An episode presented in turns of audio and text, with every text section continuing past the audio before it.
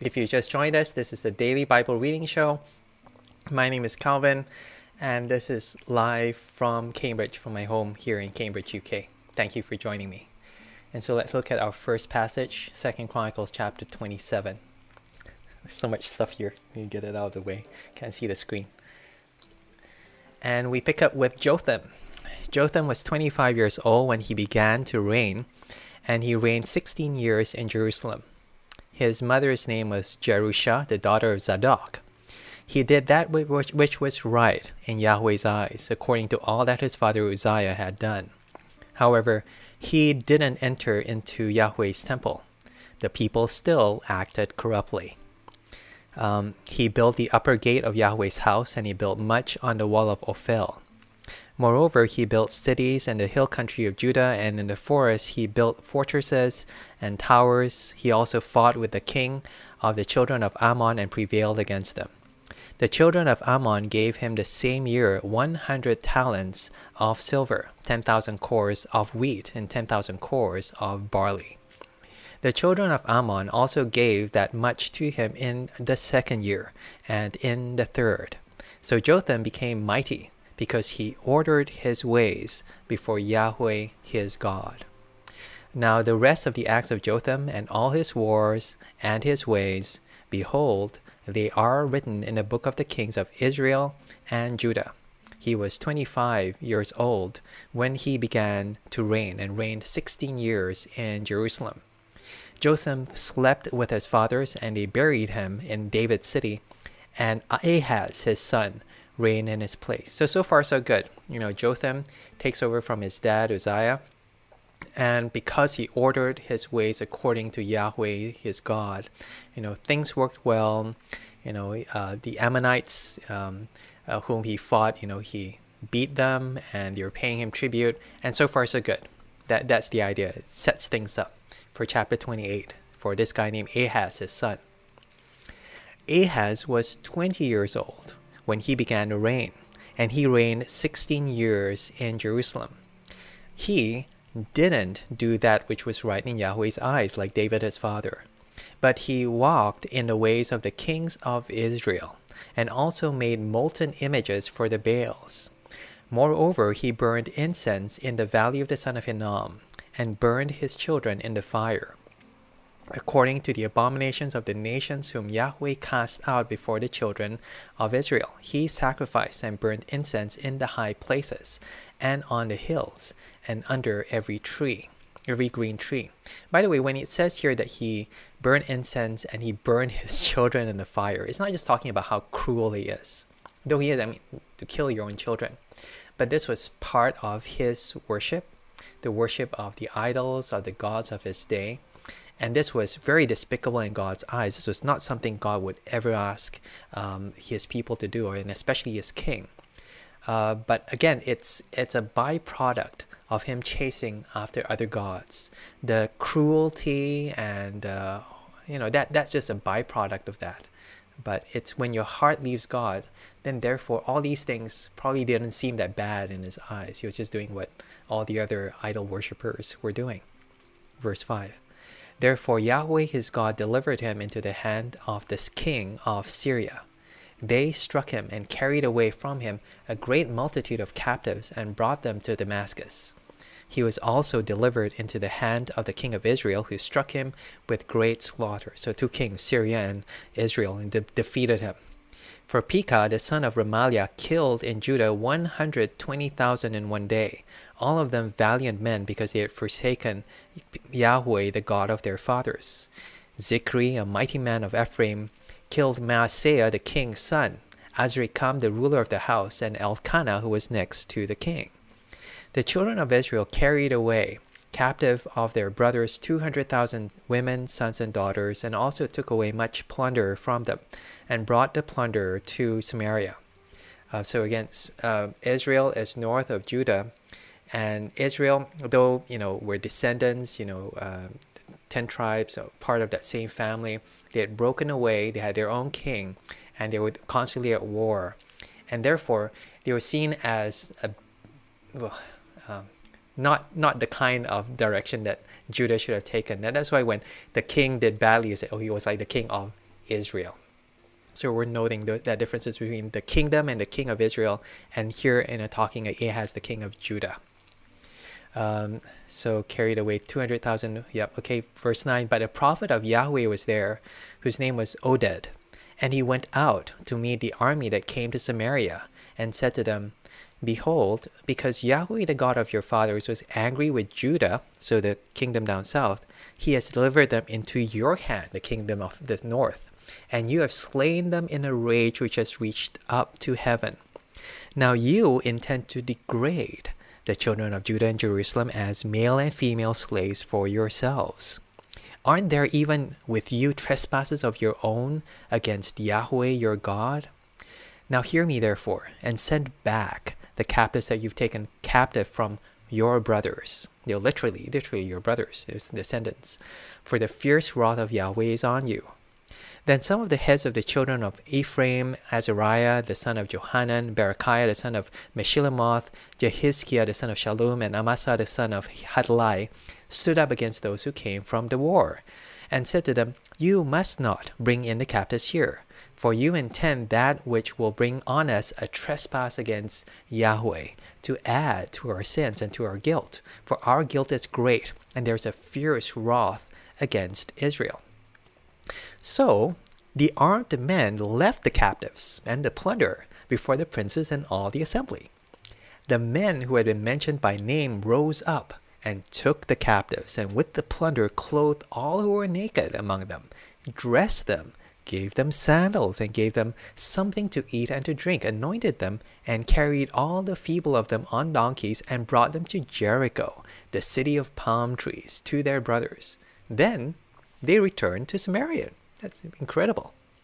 At that time, King Ahaz sent to the kings of Assyria to help him. For again, the Edomites had come and struck Judah and carried away captives. So wow, he they're just being hammered, you know, from all directions: Syria, Israel, and now Edom. And so now he's asking from another superpower, Assyria, different from Syria, Assyria, asking for help. Uh, the Philistines also had invaded the cities of the lowland and of the south of Judah and had taken Beth Shemesh, Aijalon, Gederoth, Soko with its villages, Timnah with its villages, and also Gimzo and its villages, and they lived there. For Yahweh brought Judah low because of Ahaz king of Israel, because he acted without restraint in Judah and trespassed severely against Yahweh. Tiglath-Pilneser, I thought Pileser, but Pilneser, king of uh, Assyria, came to him and gave him trouble, but he didn't strengthen him. For Ahaz took away a portion out of Yahweh's house, and out of the house of the king and of the princes, and gave it to the king of Assyria, but it didn't, didn't help him. In the time of his distress, he trespassed yet more against Yahweh, the same king Ahaz, for he sacrificed to the gods of Damascus, which struck him. He said, Because the gods of the kings of, of Syria helped them, so I will sacrifice to them, that they may help me. But they were the ruin of him and of all Israel. Ahaz gathered together the vessels of God's house and cut the vessels of God's house in pieces and shut up the doors of Yahweh's house. And he made himself altars in every corner of Jerusalem. In every city of Judah, he made high places to burn incense to other gods and provoked Yahweh, the God of his fathers, to anger. So it just gets, gets from worse, from, from bad to worse, where this king, you know, he he is defeated by this nation, and therefore what goes through his mind? Oh, I will worship the God of this nation that has defeated me. And in order to worship that God, he sacrifices all the treasures of his own God. You know, he breaks out all the pieces of the treasures from the temple. And it's it doesn't doesn't make sense. It, it, it but and it, but it does. On the other hand, it does make sense. You know, um, where you copy, you know, the idolatry of your oppressors, where you forsake, you know, the goodness of your own God. And remember, you know, God was good to his dad, you know, he followed God. And because I think the reason was he because he had already turned away. And he just didn't want to turn back. He'd gone out so far down this track of idolatry and leaving God that he thought, you know, what's the worst that can happen? You know, I might as well just go all the way and get deeper. And that's the thing about you know, sin. You know, sin is often not just one thing, but it's often a spiral. It keep going down and further and further away from God and deeper into sin. Verse 26 Now the rest of his acts and all his ways, first and last, behold, they are written in the books, book of the kings of Judah and Israel. Ahaz slept with his fathers, and they buried him in the city, even in Jerusalem, because they didn't bring him into the tombs of the kings of Israel. And Hezekiah his son reigned in his place. It's kind of interesting, isn't it? Reading this historical book, essentially, of these kings. And you know, today you can buy biographies of you know, Barack Obama has a biography. All the presidents, all the prime ministers, the kings, even literal, literal kings. You know, you can read history books about them and you can see that essentially what we would commit as you know our own sins you know pride selfishness or whatnot you know they're amplified when you're in a position of power. They're amplified when you're in a position of influence such that when you sin the consequences of sin is paid by the whole nation. And that's the thing about this king. You know he sins in idolatry the whole nation is defeated and carried away as captives interesting as well that Israel, who's always been portrayed as these, you know, people who have turned away from God, at this point they listen to God. You know, they release the captives and they actually clothe them and they send them back home in safety. Whereas uh, Judah, who's meant to have this king and you know a son of David, forsakes God. And it's all the more shameful, you know, when the nations obey God more than us. So that's Second Chronicles very very interesting. I, I find it really fascinating because it's it seems so current. It seems like what you would find happening today. Yeah, know, yeah. Hmm. Revelation chapter 14. Let me just have a peek here. Um, yeah, cool. What's this? Oh, cool. Thank you, Kifas, for liking the page. okay, Revelation chapter 14. Uh, John says, I saw and behold the Lamb standing on Mount Zion, and with him a, a number, 144,000, having his name, and the name of his Father written on their foreheads. I heard a sound from heaven like the sound of many waters, and like the sound of a great thunder. The sound which I heard was like that of harpists playing their harps, literally harpists harping their harps. They sing a new song before the throne and before the four living creatures and the elders. No one could learn the song except the 144,000, those who had been redeemed out of the earth. These are those who are not defiled with women for their virgins. These are those who follow the Lamb wherever he goes. These are redeemed by Jesus from among men, the firstfruits to God and to the Lamb. In their mouth was found no lie, for they are blameless. So, question Who are they? Who are they uh, described here in this first five verses? We find out that there are 144,000. And this should uh, ring a bell. If you go back to Revelation chapter 7, you remember there that the 144,000 unnumbered, here 144,000, sealed out of all the children of Israel and there are 12 tribes, and each tribe 12,000. So it's 12 times 12,000, 144,000. But are they just Israel? Um, no, because immediately after that, John looked and he saw a great multitude from every nation, tribe, tongue, you know, which no one could count. So it's two sides of a coin. On one hand, it's talking about all the redeemed people of God in the Old and in the New Testament. Hence the 12 you know, uh, but also times a thousand. It's talking about 12 times 12, old and new, times a thousand, meaning all whom God has chosen to save, he will redeem. And then on the other side of the coin, it shows there from every tribe, every people, and every language. And so that's chapter 7. And remember, after chapter 7, all the judgments come. And leading up to chapter 13, all all the the retaliation comes. It's kind of like uh, if you watch Star Wars, it's you know a New Hope. You know, they're seemingly you know their uh, New Hope would be Chapter Seven. You know where you know Luke Skywalker. You know he he he he, he's this New Hope, but then uh, Empire Strikes Back happens, and that's what we saw in Chapter Thirteen. The devil and his minions they strike back, and they specifically target those who are God's people. But finally, you know, chapter 14, I guess that would be Return of the Jedi.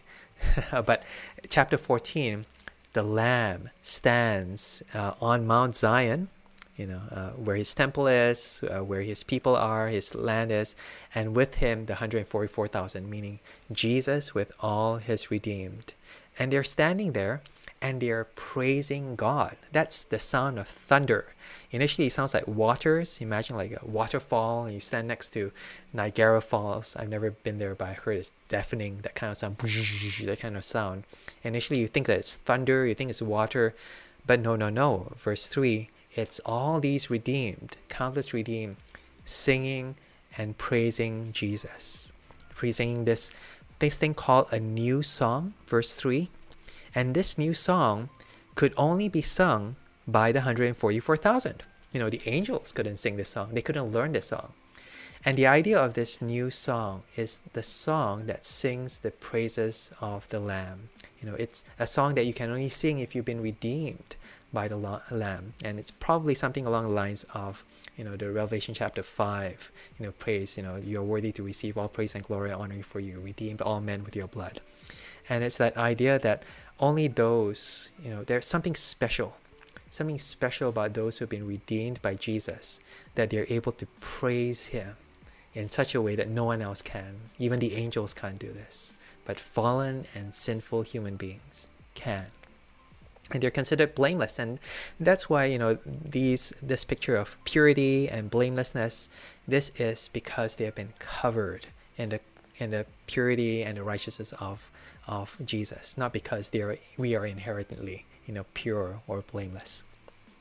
Let's pick up from verse 6. Verse 6. I saw an angel flying in mid heaven, having an eternal good news, gospel, to proclaim to those who dwell on the earth, and to every nation, tribe, language, and people.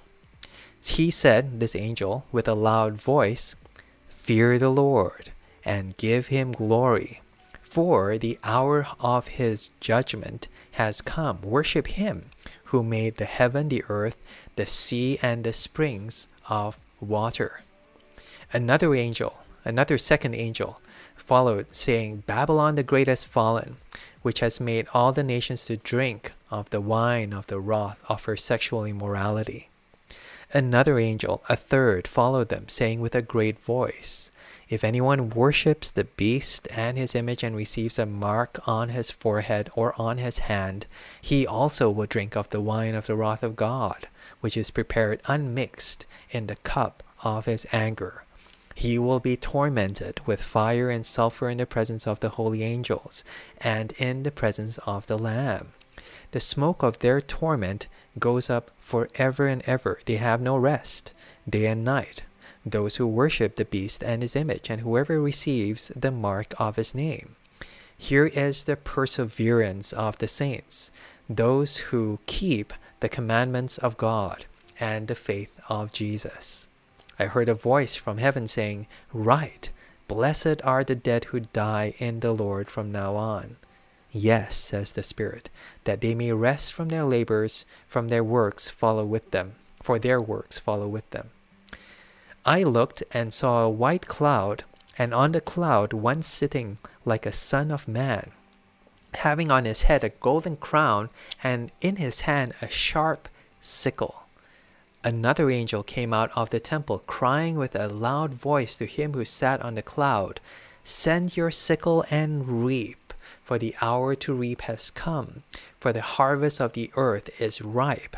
He who sat on the cloud thrust his sickle on the earth, and the earth was reaped. Another angel came out of the temple which is in heaven. He also had a sharp sickle.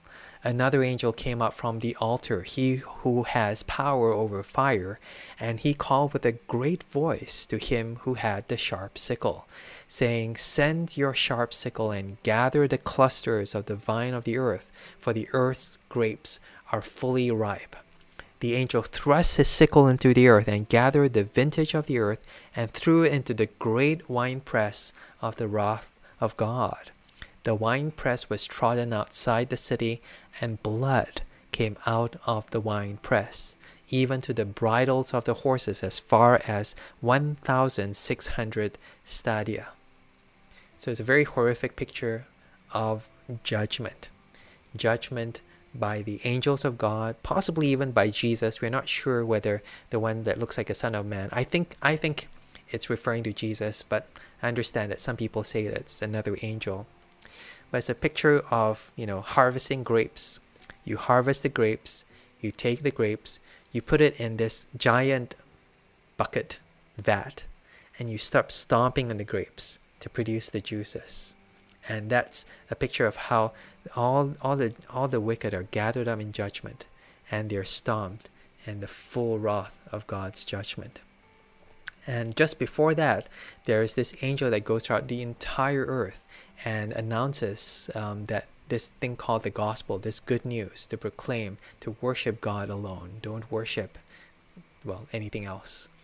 And here, the gospel is actually not just, it's no longer it's no longer new to say repent and turn back, but it's talking more about how judgment, judgment has come, ju- judgment is final, and you know um, there's that element of actually the gospel. The gospel not only announces good news that there is salvation, but the gospel also announces bad news that there will be judgment, and this will be certain. And this was uh, actually, if you think of John the Baptist, where he says, you know, the, the axe is already at the root of a tree, that was his gospel. And so that's similar to this gospel that, you know, the judgment has come and it is certain. Yeah, so that's Revelation chapter 14 the preservation of God's saints, but also the judgment on all those who worship the beast and his image. Yeah, yeah. a very sobering, very cosmic picture. It's not just one individual person and that person, but it, no, it's on all of humanity whether you're preserved together with all of God's people or you or you forsake God and you worship the beast. And the consequences are cosmic as well. Okay, so Zechariah chapter 10. That, that was very heavy. Uh, okay, let me have some water.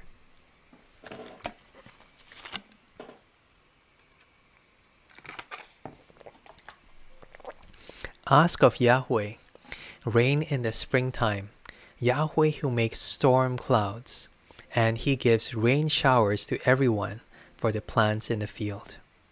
For the teraphim, what is that? Is that is that um is that a kind of angel? Household idols that have been associated with inheritance rights to the household property. For the teraphim, household idols, have spoken vanity, and the diviners have seen a lie, and they have told false dreams. They comfort in vain, Therefore they go their way like sheep. They are oppressed because there is no shepherd. My anger is kindled against the shepherds, and I will punish the male goats.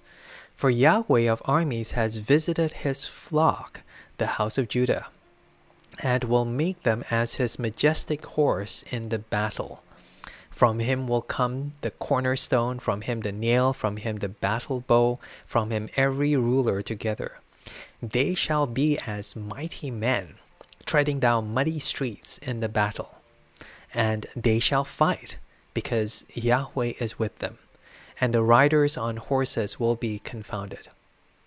I will strengthen the house of Judah, and I will save the house of Joseph, and I will bring them back, for I have mercy on them, and they will be as though I had not cast them off. For I am Yahweh their God, and I will hear them. Ephraim will be like a mighty man, and their heart will rejoice as through wine. Yes, their children will see it and rejoice.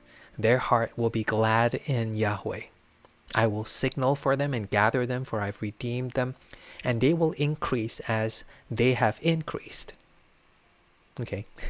I will sow them among the peoples, and they will remember me in far countries, and they will live with their children and will return. I will bring them again also out of the land of Egypt and gather them out of Assyria, and I will bring them into the land of Gilead and Lebanon, and there won't be room enough for them. He will pass through the sea of affliction and will strike the waves in the sea. And all the depths of the Nile will dry up, and the pride of Assyria will be brought down, and the scepter of Egypt will depart. I will strengthen them in Yahweh and they will walk up and down in his name, says Yahweh. Yeah, so here's a promise that God gives that he will well uh, well at the end you know he'll gather all the nations not the nations he'll gather all the people who have been scattered abroad hence he mentions assyria and egypt and all those who have been scattered because they've been taken captive and he'll bring them back to their own land you know and he'll do this with his strength and there, there's some something very very very very obvious in this thing that he will do and it's talking about the end of the exile you know they've been scattered and they've been taken captive it's interesting though how it begins because he begins by um, by condemning the shepherds. You know, my anger is kindled against the shepherds. I'll punish the male goats. And just before that, they have no shepherds. And the idea of shepherds is it's a synonym for leaders. You know, people who lead the people.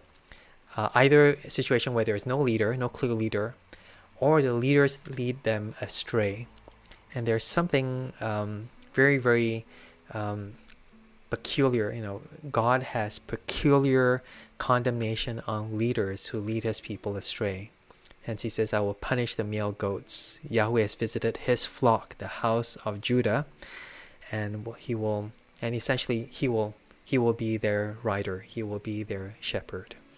And so it's uh, we don't know what the what the shepherds did. A clue might be verse two. You know this teraphim and this diviners. So it could be that they led people astray in idolatry kind of same story, right? You kind kind of see that again and again in um, in the Bible, where um, yeah, it's either idolatry or worshiping God. But there's something very very worrying when the people who are meant to lead you in worshiping God lead you in worshiping idols. The people who are meant to lead you to you know stay faithful to God themselves are faithless, and are and walk astray and walk away from God. Yeah. But God will direct that. You know, God Himself will be our shepherd. God will gather all the people to Himself, and you know, He says this. He keeps repeating His name. You know, it's He says this according to you know His own reputation. Cool. John chapter thirteen. I'm I'm kind of beat. so tired. Yeah, I was hoping I, I didn't have anything for in the afternoon. I was kind of hungry. I was hoping that this would do it. I was hoping that this would kind of give me some energy. No, no, I won't. I won't. I was thinking of eating the other mochi, but, but then my mouth will be full. Will be, yeah. Okay, I'll just get through this. Get through this. John chapter thirteen. Get to the end. Now, before the feast of the Passover, Jesus, knowing that his time had come, that he would depart from this world to the Father, having loved his own who were in the world, he loved them to the end. During supper, the devil, having already put into the heart of Judas Iscariot, Simon's son, to betray him, Jesus, knowing that the Father had given all things into his hands, and that he came from God and was going to God, arose from supper and laid aside his outer garments. He took a towel and wrapped the towel around his waist. Then he poured water into a basin and began to wash the disciples' feet and to wipe them with the towel that was wrapped around him. Then he came to Simon Peter. He said to him, Lord, do you wash my feet? Jesus answered him, You don't know what I'm doing now, but you will understand later. Peter said to him, You will never wash my feet. Jesus answered him, If I don't wash you, you have no part with me. Simon Peter said to him, Lord, not my feet only, but also my hands and my head. Jesus said to him, Someone who has bathed only needs to have his feet washed, but is completely clean. You are clean, but not all of you. For he knew him who would betray him, therefore he said, You are not all clean. So when he had washed their feet, put his outer garment back on and sat down again. He said to them, Do you know what I've done to you? You call me teacher and Lord, you say so correctly, for so I am. If I then, the Lord and the teacher, have washed your feet, you also ought to wash one another's feet. For I have given you an example that you should also do as I've done to you. Most certainly, I tell you, a servant is not greater than his Lord, neither is one who is sent greater than he who sent him. If you know these things, blessed are you if you do them. I don't speak concerning all of you, I know whom I've chosen, but that the scripture may be fulfilled He who eats bread with me has lifted up his heel against me. From now on, I tell you before it happens that when it happens, you may believe that I am He. Most certainly, I tell you, he who receives whomever I send receives me, and he who receives me receives him who sent me. When Jesus had said this, he was troubled in spirit and testified, Most certainly I tell you that one of you will betray me. The disciples looked at one another, perplexed about whom he spoke. One of his disciples, whom Jesus loved, was at the table, leaning against Jesus' breast. Simon Peter therefore beckoned to him and said to him, Tell us who it is of whom he speaks. He, leaning back as he was on Jesus' breast, asked him, Lord, who is it? Jesus therefore answered, It is he to whom I will give this piece of bread when I have dipped it. So when he had dipped the piece of bread, he gave it to Judas, the son of Simon Iscariot. After the piece of bread, then Satan entered him. Then Jesus said to him, What you do, do quickly. Now nobody at the table knew why he said this to him. For some thought because Judas had the money box that Jesus said to him, Buy what things we need for the feast, or that he should give something to the poor. Therefore, having received that morsel, he went out immediately. It was night. When he had gone out, Jesus said, Now the Son of Man has been glorified, and God has been glorified in him. If God has been glorified in him, God will also glorify him in himself and will glorify him immediately. Little children, I will be with you a little while longer. You will seek me, and as I said to the Jews, Where I am going, you can't come. So now I tell you, a new commandment I give to you, that you love one another. Just as I have loved you, you also love one another. By this, everyone will know that you are my disciples if you have love for one another. Simon Peter said to him, Lord, where are you going? Jesus answered, Where I am going, you can't follow now, but you will follow afterwards. Peter said to him, Lord, why can't I follow you now? I will lay down my life for you. Jesus answered him, Will you lay down your life for me? Most certainly I tell you, the rooster won't crow until you have denied me three times. Two instructions Jesus gives in two episodes here in this chapter. Firstly, Jesus gives them an example of what he does for us as our teacher and as our Lord. He washes our feet, verse 14, and he says, You also should wash one another's feet. And I think doing that is not just serving one another, but doing that reminds us of how Jesus has served us. And that's the reason why we serve one another. It's not just doing a good thing or even helping someone in need.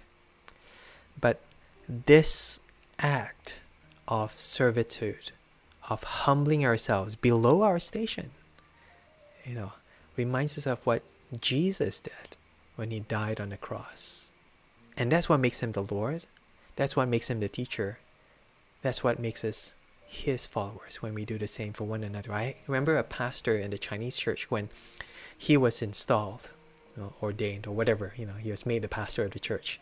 He actually took out a cloth and he said this was the cloth the same cloth that he would always use to wash one another's feet. And he did he, he did exactly that. He actually washed I think he washed the elders' feet or something. And you know, true to form, um, he was actually one of the most humblest, simplest, funniest pastors I ever knew.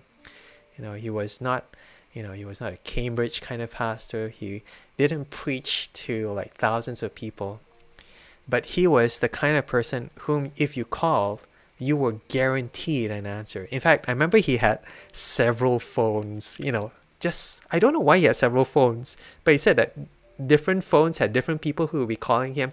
And every time he got into the car with him, he always had to stop because people were constantly calling him because he was the most dependable person. He would always answer the call, whatever it was. He accompanied every single person to the hospital and not just visited them, he actually brought them there he he was just everywhere, and you know he would be doing the kind of things that I think many pastors wouldn't want to do. And just that picture again of that cloth, that his installation, it shows, you know, it just shows his character. You know, he was he took this command so seriously. And I think that reminded him always, you know, to always humble himself, lower himself, bring himself low. And that position then allows us then to serve one another even better and to remember how Jesus served us. So that's the first command, you know, to to serve one another, to humble ourselves before one another. And the second one is kind of related, but it's it's has a different effect, if I can put it that way. He says, you know, love one another. I've lost, I've lost. Uh, here, here, I've lost my place. Verse forty-four. Love one another, just as I have loved you. You know, Jesus could have said, serve one another as I have served you. But no, here, love one another. And I think it follows from the serving because here, love then is therefore an action. It's not just an emotion. You don't have to feel that kind of fuzzy feeling for one another. In fact, you might not. But there's something obvious in the actions of Christians who love one another, such that verse 35 happens. By this, everyone will know that you are my disciples.